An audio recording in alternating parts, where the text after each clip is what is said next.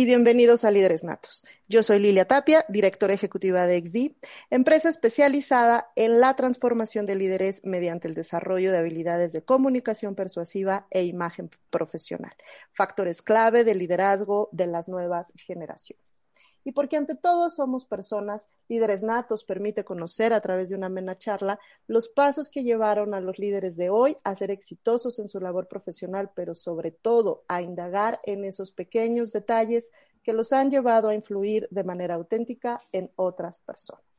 Y para este nuevo episodio, la verdad, me enorgullece muchísimo que nos hayan aceptado eh, tener una gran invitada, porque también hoy iniciamos con los invitados internacionales de talla internacional.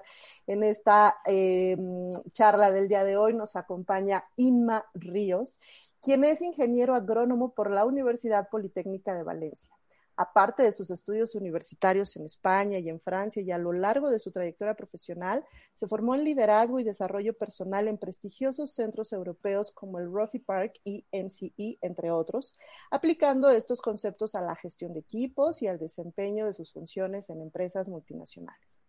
Ha dirigido departamentos de supply chain a nivel EMEA, que contempla Europa, Oriente Medio y África, gestionando proveedores, producción y equipos multidisciplinarios y multiculturales. Después de 10 años de experiencia profesional en multinacionales en diversos países europeos como Irlanda, Países Bajos y Francia, regresó a España en 2007.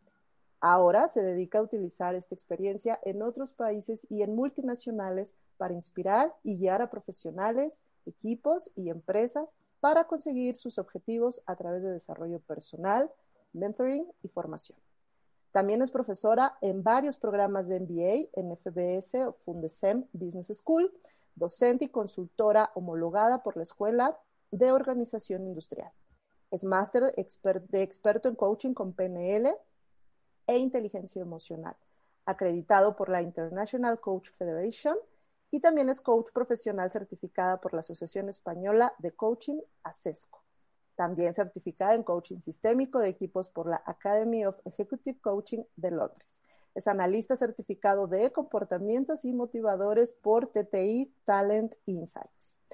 Por toda esta trayectoria y más, Inma es experta en desarrollo de líderes y equipos de alto rendimiento autora de los libros de liderazgo Equipos Motivados, Equipos Productivos y del libro Claves para Liderar con Éxito. También creadora del podcast que se llama Entrena tu Liderazgo.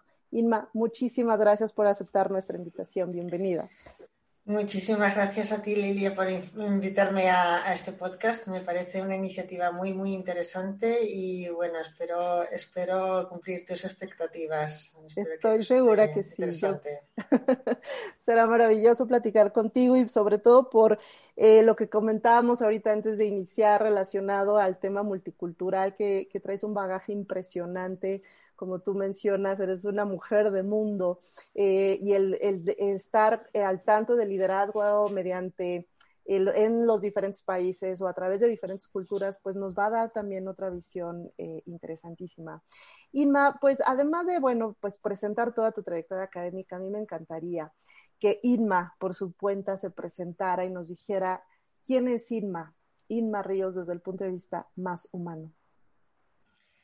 Bueno, pues quizás esa es una de las preguntas más difíciles que, me han hecho nunca y quizá una de las más difíciles de responder, porque resulta que em, a mí no me gusta nada hablar de mí, me cuesta muchísimo, incluso cuando hay que hacer así algún tipo de elevator pitch o, por ejemplo, ahora que estabas leyendo mi trayectoria, pues como que, me incomoda muchísimo oír hablar de mí, me parece pues... Eh, incluso, no sé, que puede llegar a aburrir a los demás eh, a, hablar de, esta trayectoria. Prefiero que la gente lo vaya descubriendo, pues mis talleres, por ejemplo, yo nunca me presento al principio del taller, voy contando luego mis batallitas, como digo yo, a lo largo del taller y así es como llegan a conocerme mis, eh, mis clientes y mis alumnos. Pero bueno, ¿qué te puedo decir? Pues eh, yo creo que soy una persona normal y corriente eh, sí que pues he intentado pues hacerlo lo mejor posible tanto en mi vida profesional como en mi vida personal. Siempre que puedo, pues eh, intento practicar la mejora continua. Pienso que siempre se puede mejorar en algo. Eh, no dejo nunca de formarme. De hecho, esta semana he estado eh, toda la semana haciendo un curso para pues, poder ayudar mejor a mis clientes. Y pienso que, bueno, pues he, tenido mis épocas mejores, mis épocas peores he, tratado siempre de tener pues cierto equilibrio en mi vida personal, mi vida personal. Es verdad que todo lo que he hecho lo he intentado hacer siempre de la forma más profesional posible en, el campo profesional. Y em, pues no sé qué más contarte. Es verdad que también me he reinventado en diversas ocasiones, pues eh, épocas donde dices, eh, pues eh, aquí hay que, hay que, estar frente a una adversidad y hay que remontarla, pues siempre he intentado ver la mejor forma de, pues superar esas dificultades. Pienso que las dificultades, si se gestionan bien, pueden ayudar a, crecer personalmente y profesionalmente y, a, y a fortalecernos si la gestionamos bien. Entonces, em, básicamente, y luego, pues a nivel personal, eh, también lo que decías, el bagaje internacional, yo salí de, España en el año 97, creo que fue, estuve 10 años fuera. Y eso fue algo que inicialmente cuando lo hice, eh, pues me resultó difícil porque en España estábamos viviendo una crisis tremenda y en realidad para mí fue pues como un renacimiento, o sea, fue eh, el inicio de 10 años de un desarrollo profesional y, personal tremendo. Quizá eso es em, una de las cosas que más me ha marcado, tanto en mi vida personal como en mi vida profesional. Mi marido es de Holanda, por ejemplo, mis hijas también son bilingües, vamos, somos una familia muy multinacional. Súper internacional. Y yo creo que eso también me ha marcado a, pues, eh, un poco abrir la mente a, entender otras culturas, a entender eh, que hay diferentes formas de hacer la misma cosa. Y...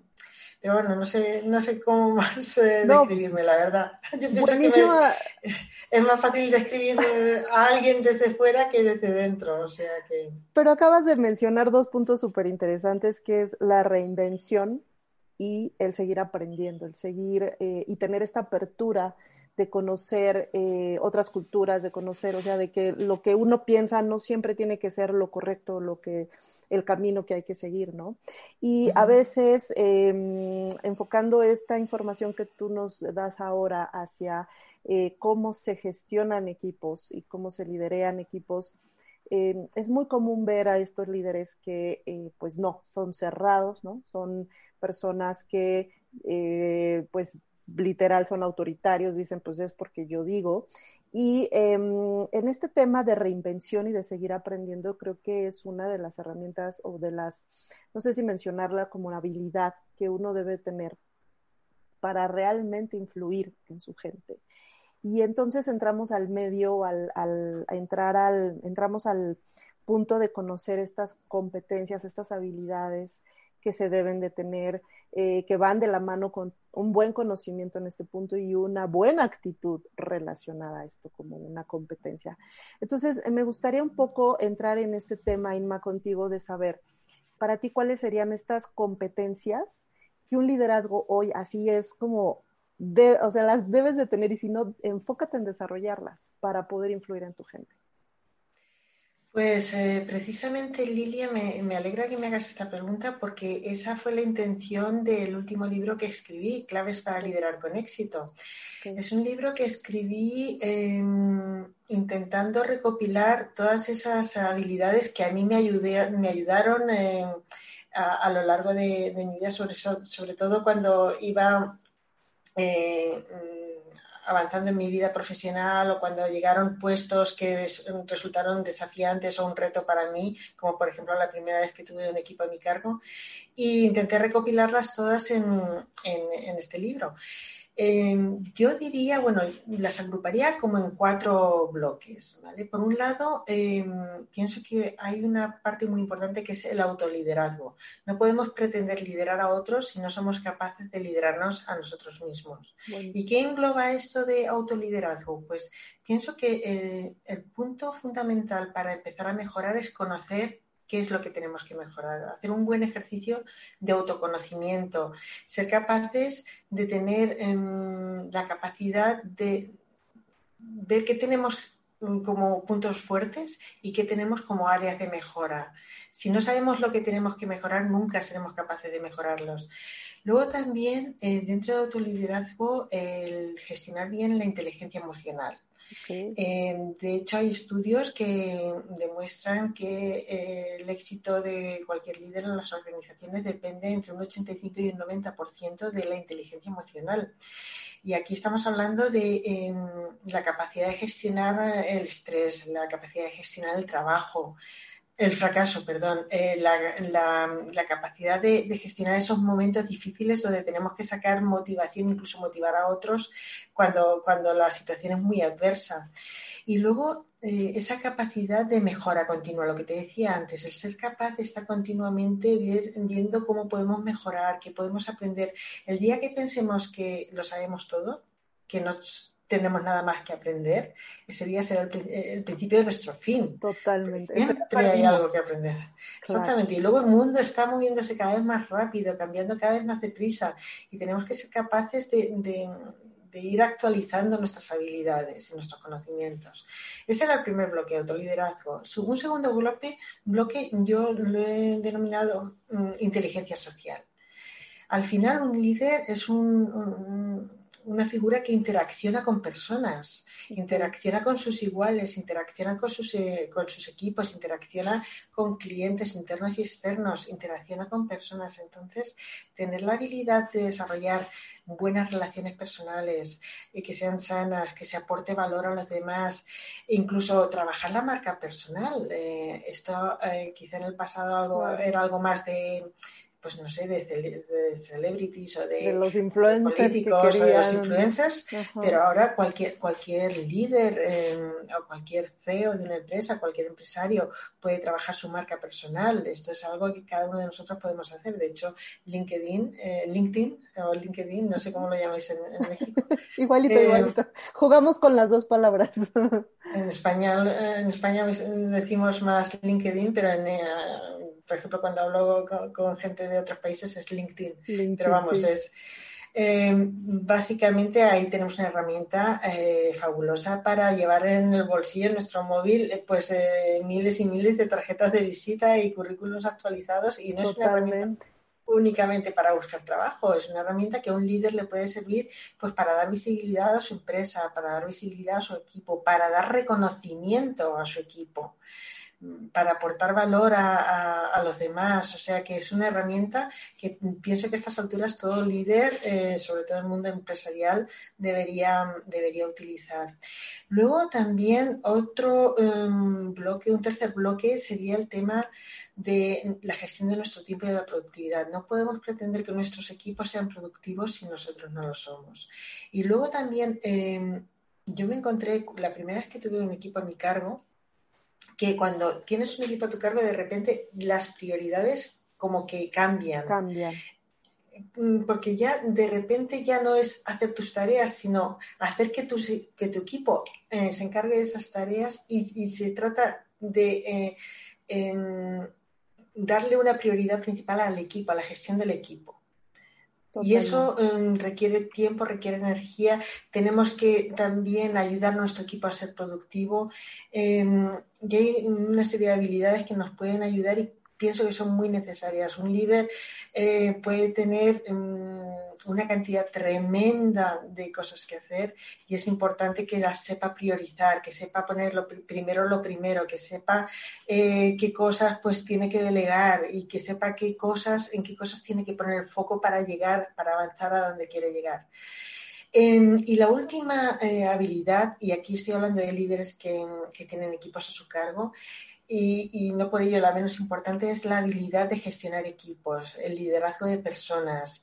Em, nos estamos encontrando, por lo menos yo me estoy encontrando ahora en las empresas cada vez más eh, temas nuevos, em, temas nuevos que si ya liderar personas probablemente es una de las tareas más difíciles que alguien puede tener. Mm, yo la primera vez que tuve un equipo a mi cargo mm, no me había enseñado a nadie a liderar equipos.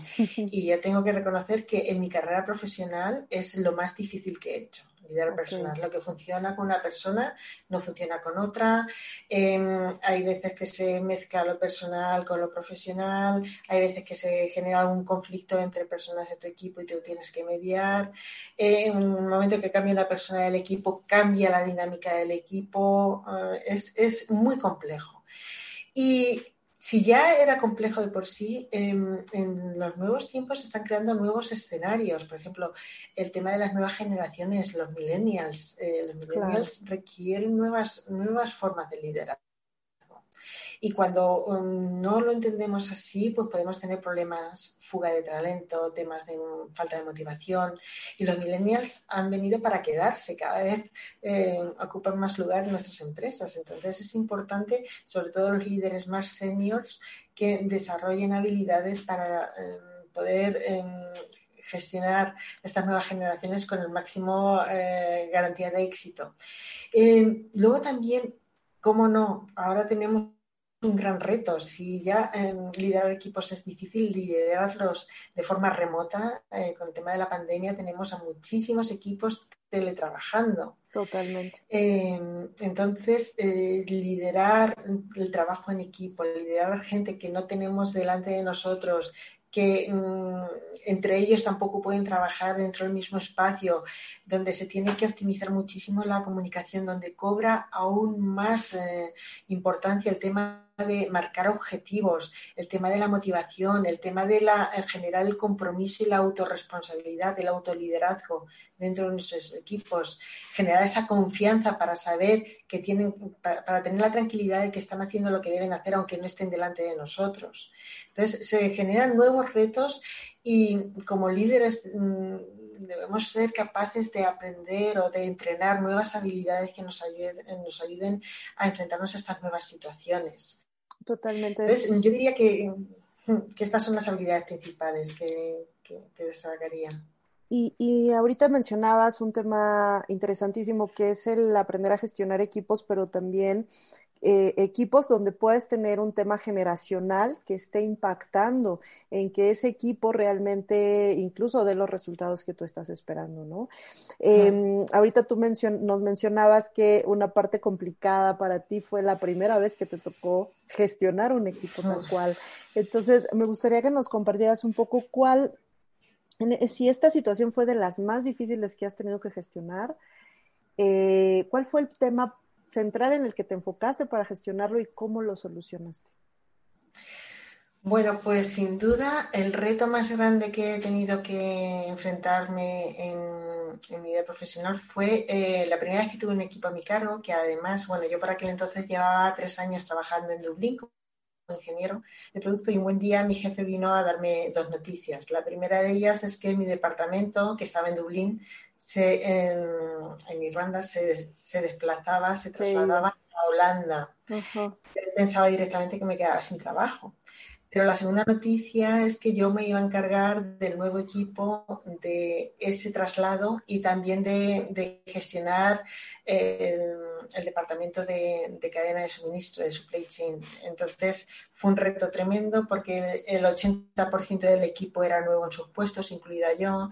Eh, eran siete nacionalidades diferentes. Era un equipo muy joven, 27 años de edad media cinco departamentos diferentes, calidad, de, em, calidad, compras, producción, planificación de producción, muy complejo. Y, teníamos que gestionar la producción de, ese producto a nivel de toda Europa, África y Oriente Medio. O sea, fue un reto tremendo. Em, eh, yo recuerdo pues todo esto que te he dicho, la gestión del tiempo, bueno, me faltaban horas por todas partes. Luego la gestión de personas, que era algo totalmente nuevo para mí y eso no te lo enseñan en, la universidad ni en nadie. Eso fue, fue muy complejo. Y quizá para mí lo que marcó la diferencia em, fue que afortunadamente en la empresa donde trabajaba, eh, Lexmark, no sé si ya la conoces. Sí, eh, sí, sí, sí pues ahí se cuidaba muchísimo el desarrollo de sus líderes y en el momento que tenías un equipo a tu cargo, pues te daban herramientas y formación y entrenamiento para eh, encargarte, para, para dotarte de, metodologías y herramientas que te ayudasen en, esa nueva labor.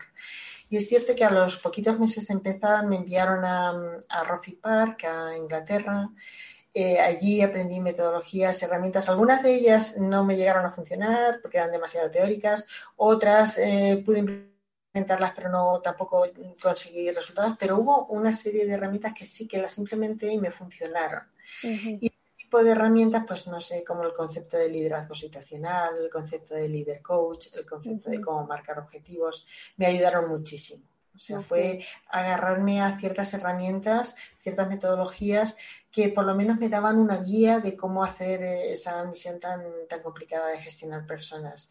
También es verdad que mm, eh, me hicieron informes de autoconocimiento que me permitieron conocerme mejor a mí misma y saber cuáles eran mis puntos fuertes, puntos de mejora. O sea, hubo, una parte de metodologías y una parte de desarrollo personal importante que me ayudaron a, gestionar esa situación y aún así era difícil, porque yo admiro muchísimo a, los líderes que tienen gente a su cargo, porque es cierto que es un tema muy complejo muy complejo. Buenísimo. Y en estas herramientas que tú aprendiste, eh, ahorita también quiero enlazarlo a una de las primeras que mencionabas en los bloques de las competencias que el líder de hoy básico debe de tener, que es el tema de la inteligencia, eh, la inteligencia emocional.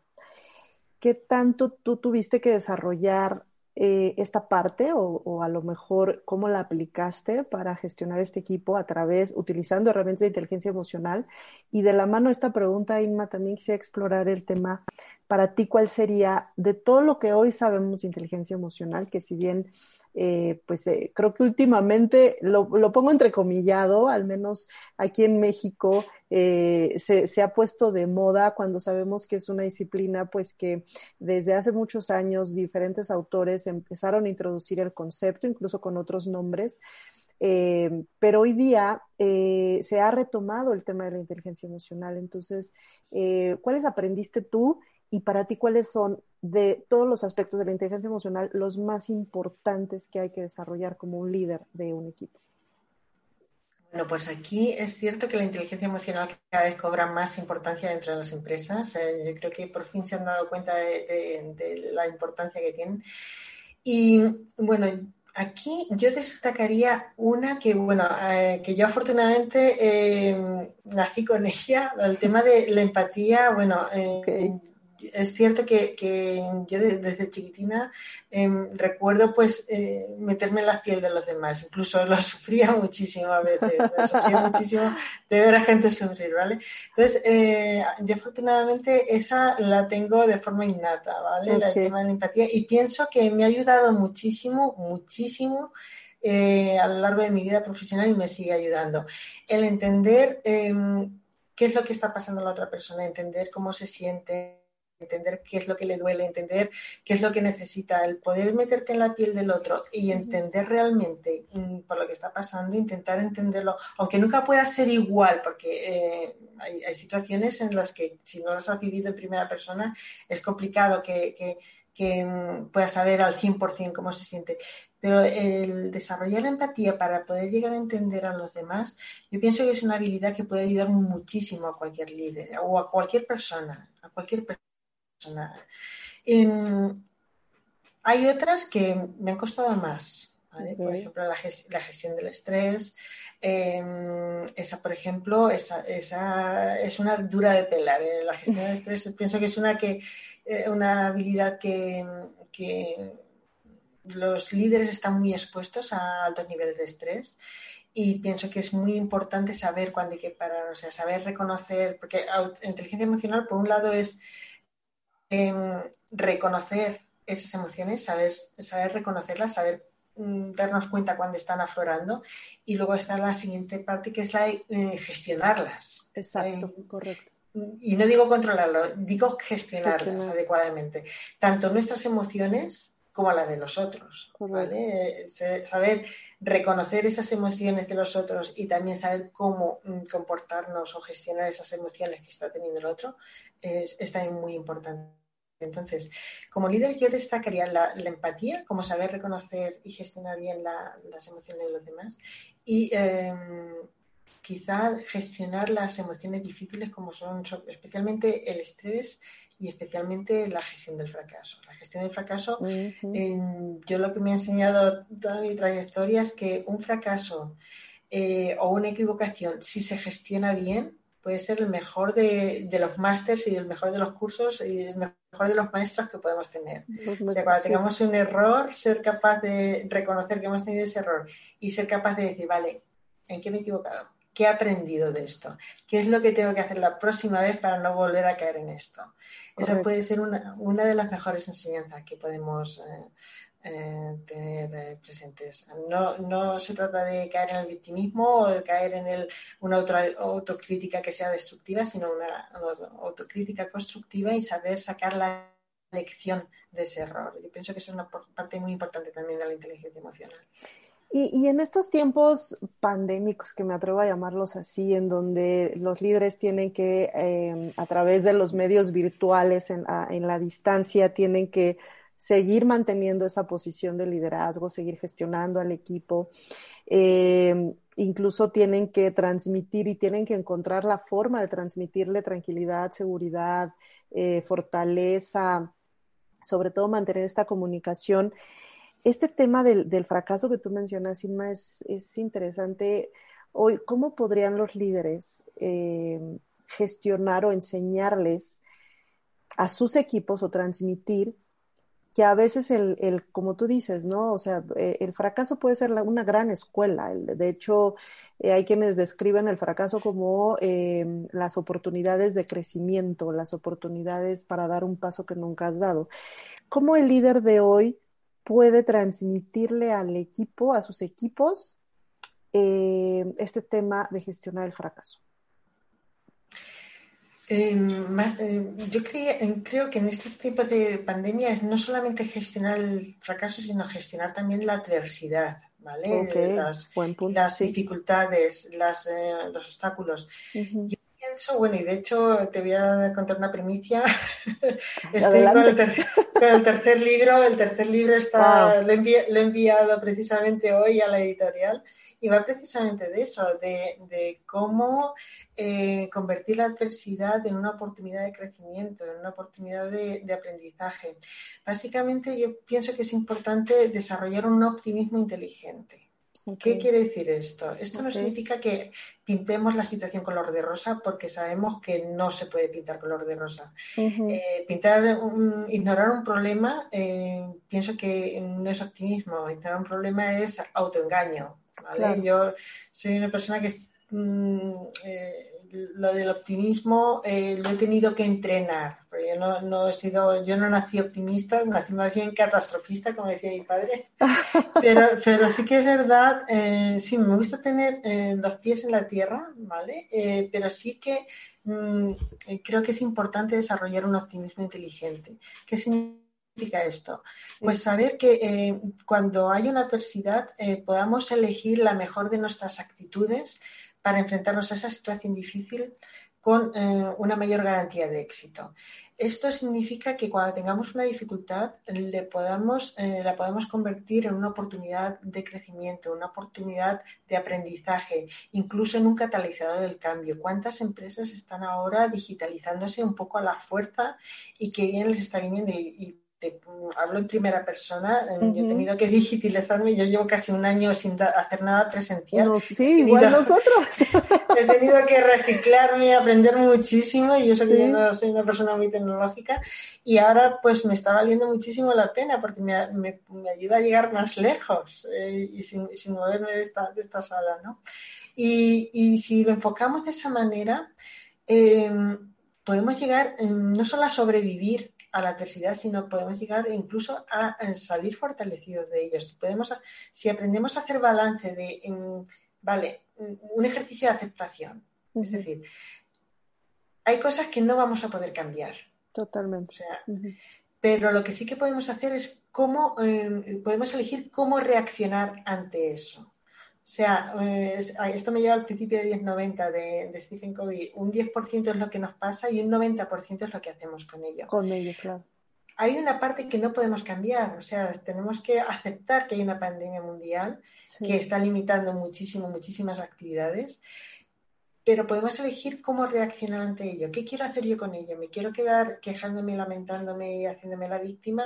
¿O puedo intentar buscar soluciones para ver dentro de mis limitaciones, a ver qué puedo hacer? Y eso, si hacemos ese ejercicio, podemos descubrir muchísimas cosas que quizá em, de otra manera nunca hubiésemos descubierto. Nos va a pues eh, salir de nuestra zona de confort, nos va, nos va a tocar pues em, calentarnos la cabeza para ver qué podemos hacer, nos va a tocar buscar soluciones. Está claro que quedándonos con los brazos cruzados no vamos a conseguir nada. Entonces pienso que un líder es importante que tenga esa mentalidad y que transmita esa eh, mentalidad a su gente. Que em, hay ciertas circunstancias que mm, no podemos cambiar, pero nos toca aceptarlas. Y ojo, aceptación es diferente a resignación. Sí aceptación, eh, es decir, bueno, la situación es la que es, vamos a ver qué podemos hacer para eh, seguir adelante lo mejor posible. Resignación es decir, pues mira, como tenemos la pandemia, no hay nada que hacer, ¿qué vamos a hacer? Me quedo así. Vale, ya pasará. No se trata de, quedarse en una actitud pasiva, se trata de ver activamente qué podemos hacer y buscando siempre la actitud más constructiva. implica mucho un trabajo interno, ¿no? para, para lograrlo, para llegar a ello. Y, fíjate que esto que tú mencionas, este concepto tuyo de optimismo inteligente me encantó y ahorita lo comprendí muy bien como me lo explicaste, pero tiene mucho que ver con el autoliderazgo, bueno, eh, eh, en relación a autoconocerse, o sea, saber eh, dónde está tu, tu estado mental, o sea, cómo, cómo estás actuando con lo que te está sucediendo, qué decisiones estás tomando y luego también entonces en dónde te estás enfocando para crecer tú como individuo. Exactamente. ¿Dónde poner el foco? Muchas veces nos empeñamos en poner el foco en lo que no tenemos, en lo que nos falta. Y yo me pregunto, ¿qué tal si empezamos a poner el foco en lo que sí que tenemos, en aquello que nos puede ayudar a salir adelante? Yo estoy viendo estos, estos meses empresas que están realmente reinventándose, empresas que están incluso pues eh, buscando formas y, desde la perspectiva de ver cómo pueden ayudar a sus clientes, ¿eh? viendo a ver, vale, pues eh, no puedo hacerlo así, pero veo que mi cliente necesita esto, voy a ver cómo puedo hacer para que pueda prestar servicio a mi cliente con esta situación que tengo ahora. Entonces, em, está claro que no es fácil, Está claro que requiere un esfuerzo, requiere caerse y levantarse muchas veces, pero eh, pienso que es necesario desarrollar esa, esa, esa, habilidad, esa capacidad de intentar, pues de una manera u otra, eh, hacer algo para, avanzar y convertirlo en una oportunidad. Reinventarse al final. Reinventarse. La reinvención que, que la comentabas al inicio y va muy de la mano justo con la innovación, en cómo dar este paso hacia la transformación. Y justo me encantaría también escuchar tu opinión sobre cómo tú piensas que se relaciona la innovación con el liderazgo. Vale, yo aquí pienso, sobre todo eh, hablando de líderes que gestionan personas, que es eh, lo, que, lo que tengo más en mi día a día con mis clientes, pienso que mm, pueden ir muy de la mano y deben ir muy de la mano. De hecho, cuando un líder em, empodera a su equipo a que genere ideas, a que lo que decías tú antes, hay veces que eh, si pensamos hacer siempre o tenemos ideas fijas de hacer siempre las mismas cosas o es el líder el que, el que intenta imponer su forma de hacer las cosas, hay poco, poco, poco sitio para la innovación. Cuando un líder em, deja la puerta abierta a que su equipo eh, genere ideas, a que eh, su equipo em, pues em, vea nuevas formas de hacer las cosas, que le lleven a nuevos horizontes, pues pienso que, tener un liderazgo sano y motivador y que empodere a sus equipos, que haga em, que cree más líderes dentro de sus equipos, pienso que es fundamental dentro de la innovación. Eh, el crear nuevas formas de hacer las cosas. El, sembrar en ellos estas ganas de, de seguir creando, de seguir cambiando, eh, porque creo que al final el brillo del equipo eh, no es por tanto el líder, sino porque el líder hace brillar a cada uno de sus elementos que lo conforman, ¿no? Podría ser. Y de, y de hecho, un, ejemplo, me viene ahora a la cabeza el, ejemplo de Steve Jobs, que decía que eh, él no contrataba gente brillante para decirle lo que tenía que hacer, sino que contrataba gente brillante para que ellos le dijesen a él lo que tenía que hacer. Lo que tenía que suceder, buenísimo. claro. O sea que... Muy bien. Oye, Inma, y em, para ti, ¿cuál es tu secreto? Que a lo mejor dejará de ser un secreto, pero lo que nos puedas compartir en relación a cómo influir en la gente, porque bueno, si bien eh, esta, esta frase tan conocida eh, de Maxwell que dice que pues el liderazgo no se trata ni de títulos ni de posiciones, y de una vida que influye sobre otra pero al final a veces eh, tú, bueno, has, tenido varios equipos, tú te auto, te, reinventaste, te autodescubriste también y has tenido una larga trayectoria que hoy día tú transmites y tú inspiras a otros líderes a su vez para que ellos lo puedan aplicar. Pero para ti, ¿cómo, para, cuál, ¿cuál es este secreto o por dónde tendría que empezar un líder de hoy para inspirar a su gente? Bueno, pues eh, en primer lugar, yo no sé si inspiro a alguien o no inspiro a nadie. Vamos, eso yo creo que es mejor preguntárselo a otros porque en realidad no lo sé. O sea, eso, y, si, y si en realidad inspiro a alguien, pues eh, la pregunta sería mejor para los demás. a los demás, ¿qué es lo que puede llegar a inspirarles de mí? Eso es, eso es algo que. Pero vamos, si hablamos como líderes, lo que pueden, cómo pueden inspirar a sus equipos, yo pienso que. Em, algo que, que, mm, puede resultar de lo más inspirador es el ejemplo. O sea, cuando, cuando un, líder eh, se muestra como ejemplo, cuando, es el primero que, pues, eh, lo que está predicando, lo que está pidiendo a su equipo, él, es el primero que lo está haciendo, yo pienso que esa es em, la forma de inspirar más grande que, podemos tener. O sea, el, el, ser coherente es lo que, lo que le pidamos a los demás que hagan, nosotros seamos los primeros en hacerlo. Yo pienso que, tener esa coherencia, el, inspirar con los hechos, no con lo que decimos, sino con lo que realmente hacemos, pienso que es la, es la fuente de inspiración más grande que, alguien puede tener con sus equipos. Es, mi humilde opinión, no sé si, ya te digo, yo no me considero que, sea, que, sea eh, que, influya tanto, pero vamos, yo diría que me baso en esto en la gente que me ha influido a mí. Claro. Eh, los, que, los que me han inspirado a mí y la gente que me, que me ha influido a mí, pues ha sido la gente que de verdad pues he visto que, que, han dado ejemplo de, de, lo que iban de lo que iban predicando. Estoy segura yo que sí, porque tienes dos libros maravillosos que están ayudando a muchos líderes o a personas que, están buscando recorrer ese camino eh, dentro de sus corporaciones, que quieren escalar y que están utilizando estas herramientas eh, que tú das para, para inspirarse y para también dar un cambio para seguir aprendiendo. Entonces, este, encontraré a alguien que me diga esa, es que me dé esa respuesta. Hoy, hoy todavía no, eh, por la tal vez, pero estoy, estoy convencida que sí, precisamente porque lo que tú haces, el, el compartir tus experiencias, el compartir tus conocimientos, permite que eh, pues otros aprendan lean o por lo, menos por lo menos algo les haga ruido en su cabeza y diga, ah, esto, esto que dijo puede ser, ¿no? Como por ejemplo a mí ahorita lo que dijiste, el optimismo inteligente, creo que va a estar buenísimo en este tercer libro que vas a, lanzar y gracias por la primicia, pero eh, muy, buen punto este. Y eh, Inma, quisiera ser muy consciente del tiempo em, y me quedan solo dos preguntas más para ir cerrando. Em, y la primera es esta, esta pregunta que siempre les hago a todas las personas que invito a, nuestro podcast, em, que a lo mejor en tu caso podría ser incómoda porque dices, no me gusta mucho hablar de mí, pero siempre es bueno saber cómo, cómo nos gustaría que nos recordaran cuando ya no estamos acá, ¿no? Cuando ya no estemos en este mundo terrenal. ¿A ti cómo te gustaría que te recordara la gente que, con la que has tenido contacto, a los líderes que desarrollas o a los equipos en los que has influido? Bueno, esa es la pregunta que lanzaba mm, Stephen Covey en su libro Los siete hábitos de la gente altamente efectiva. Empieza con el fin, el men y decía, imagínate que estás en tu funeral, pues me está recordando cuando, cuando me leí ese libro. Correcto. Pues, eh, ¿cómo me gustaría que me recordasen? Bueno, pues, eh, qué pregunta más difícil.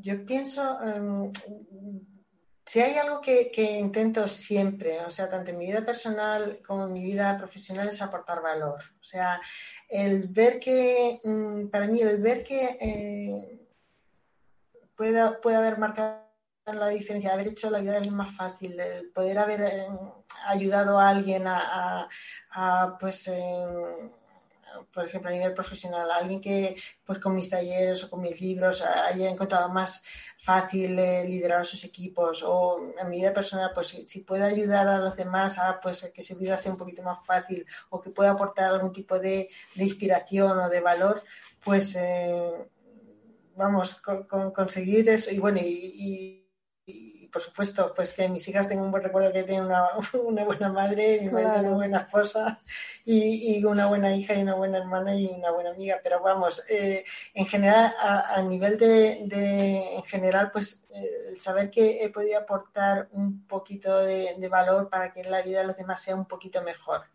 para mí con eso sería, sería ya un, un exitazo, si, si, eso, si eso lo dicen cuando yo ya no esté. Buenísimo, porque al final es lo que a veces muchos de los que nos dedicamos a hacer este tipo de asesorías, de consultorías, de dar de estos servicios profesionales, siempre pensamos, mira, con que impactemos a uno, con que a uno le, le ayude esto que, que para mí es mi propuesta de valor, mi valor agregado a lo que existe en el mercado, esto nos, nos da una gran ganancia, ¿no?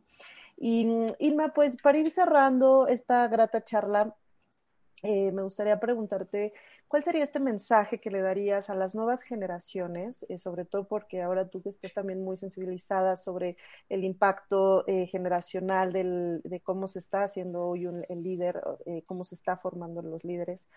Pero hoy tenemos a la nueva generación también, que ya viene empujando, que también ya está entrando a los medios corporativos y que están buscando estas herramientas para formarse también como líderes, porque aunque ya están entrando, siguen sin enseñarles cómo, cómo hacerlo. ¿Cuál sería para ti este mensaje que le darías a los líderes que hoy están en formación? Pues yo diría, pues eso, que no dejen de formarse, que no dejen de buscar herramientas que les ayuden a, em, que su día a día sea un poquito más fácil, que les ayude a llevar a sus equipos a, lo más alto. Y sobre todo, quizá también eh, la parte humana, que cuiden la parte humana, que, sobre todo yo pienso que eh, y de hecho he visto varias veces en LinkedIn y por ahí, no se puede ser un buen profesional si no se es buena persona. Y pienso que, tenemos siempre que intentar eh, pues tener integridad, ser buenas personas y luego también, por supuesto, pues eh, intentar ser lo, mayor, lo más profesionales posibles. Y líderes que tengan equipos a su cargo, pienso que marca muchísimo la diferencia en encontrar herramientas y metodologías que nos ayuden.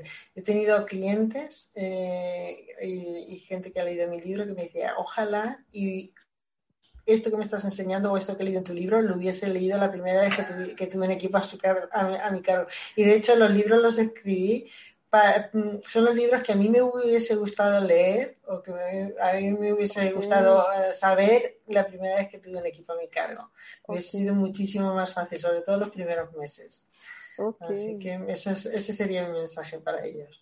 Buenísimo, Inma. Pues de verdad agradecemos muchísimo, aunque fue, se me fue a mí rapidísimo el tiempo, fue muy breve, pero creo que nos llevamos mucho de tu conocimiento, de tu experiencia.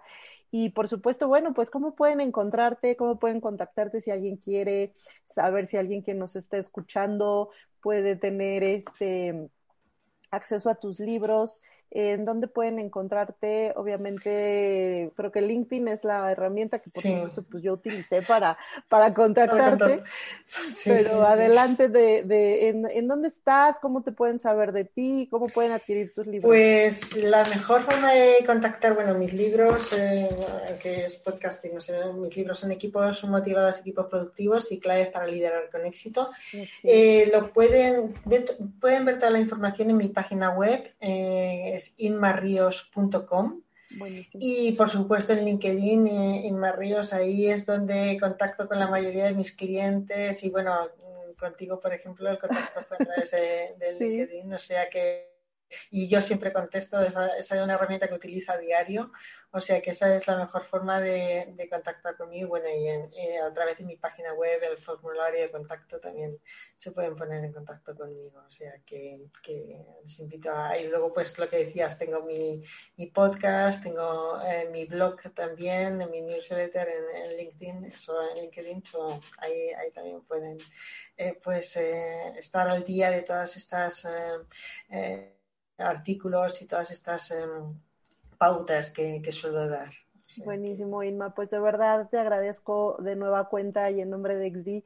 Gracias por estar con nosotros, por eh, permitirnos hacer esta entrevista y eh, pues espero pronto volver a tener otra intervención contigo que nos encantaría a futuro eh, crear, por supuesto, porque con la visión multicultural que tienes creo que también todo, todo suma, ¿no? pues así que pues buenas noches hasta España y gracias. Muchísimas gracias a ti, Lilia. Ha sido un gran placer. Gracias.